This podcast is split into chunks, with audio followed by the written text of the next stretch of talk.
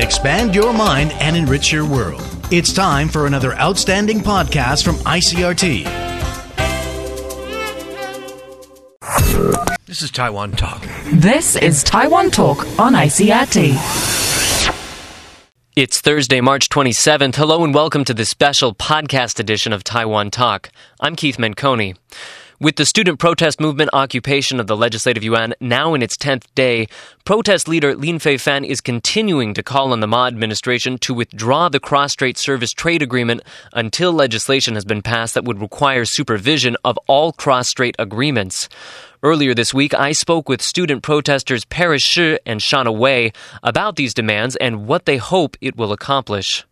So on Sunday during Ma Ying-jeou's press conference, he said that uh, he would support a new line by line review of the cross service trade agreement. Why do you think that that form of review would not sufficiently address your concerns? Line by line review does not doesn't mean anything. Because they could send it back to uh, legislative yuan and just state it again. So I think that's why they feel like they are acting like you know we're we're making a compromise or something, but that could actually restart the process again without people participating in it, or they could just do make the decision. So um, that's why we want to stop it right now and want it to be sent back to executive yuan, um, and um, we will not accept that um, until we establish this supervising law. So I think a lot of people watching this might feel a little confused by the fact that uh, the protesters are saying that they are pro democracy when in fact it, it's the Democratic majority that, in at least in the legislature, that wants this law passed. I think the major problem occurs because the process is not transparent before the pact is sent to the legislative yuan.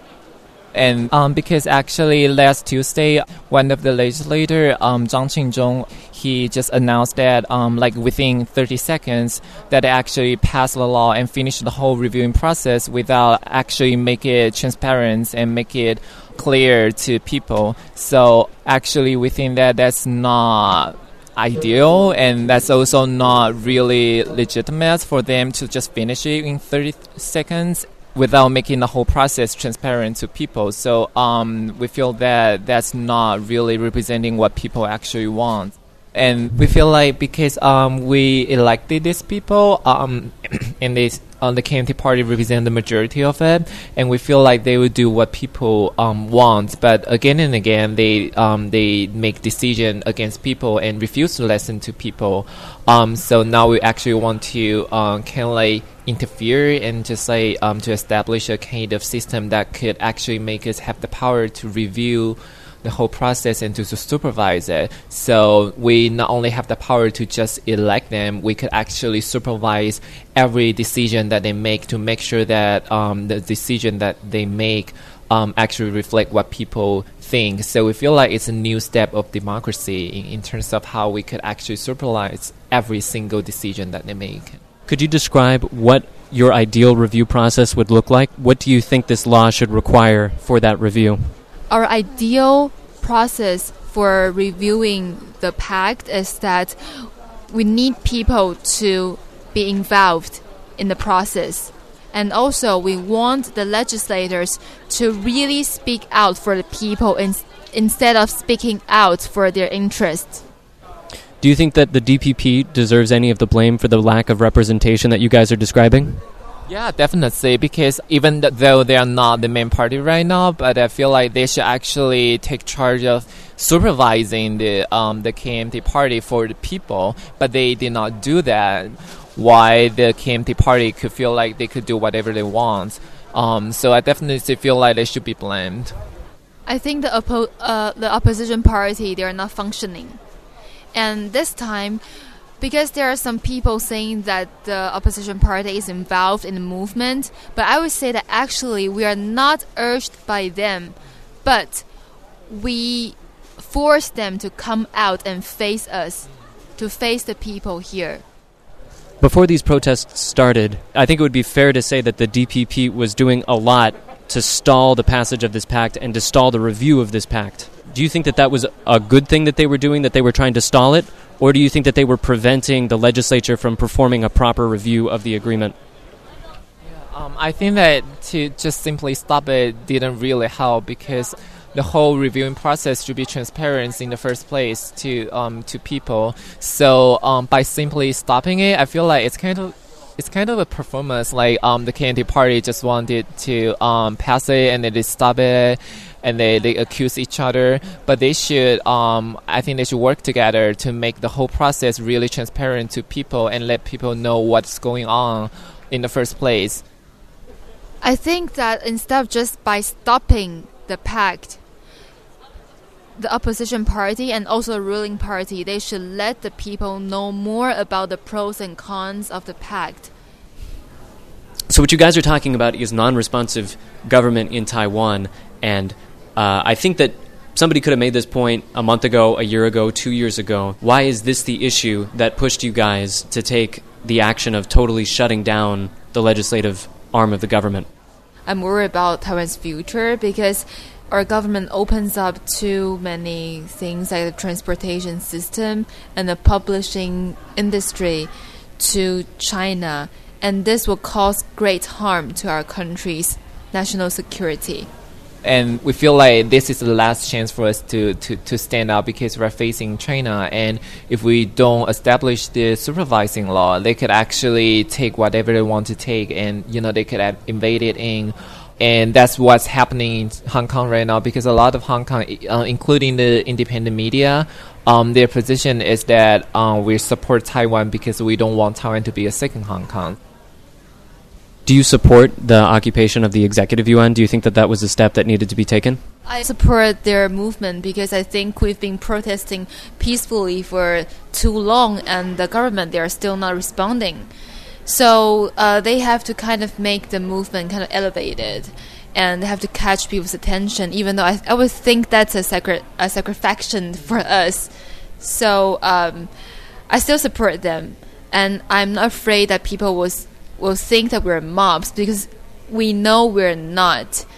But if the media they keep manipulating, the their the media is manipulated.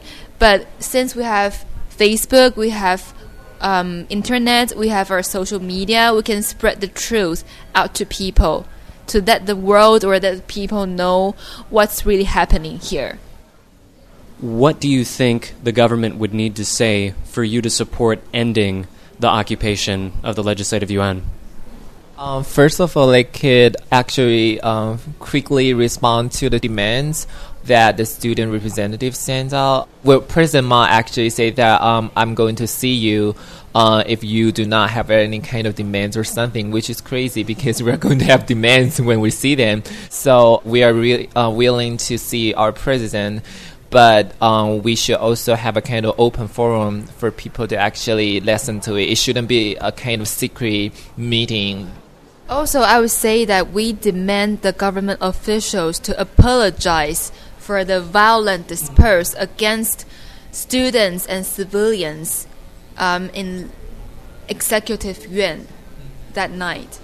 What are the next things that you're going to be looking for from the government? Ma has said that he might set up some kind of dialogue between himself and the, the leaders of the protest movement. What do you expect to come out of that?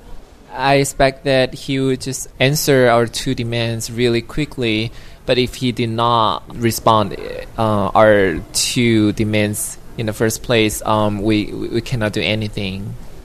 If the government doesn't take these moves that you're talking about, how long uh, are you guys prepared to stay in this building and continue this occupation? We will persist until the government satisfies our demands. Yeah, I, I feel like we will continue, and because there, uh, I, I think people are finding a kind of tempo that you know they are participating, but they are also maintaining their their their life, and you know, go, going to school or um, uh, finishing their business. So I feel like people are finding a kind of tempo to actually uh, we can replace each other one by one. So we're not like staying here forever. It's like people will keep coming in, and the people inside will also go out to have their normal lives. So yeah, so I feel like uh, we could actually persist until the government respond. By maintaining this prolonged occupation and preventing the legislature from carrying out discussion on any issue, Do you have any concerns that this will be an imposition on the democratic process in Taiwan? I don't think we are hurting democracy in that way because if the government really want those things to be carried out, they will respond quickly.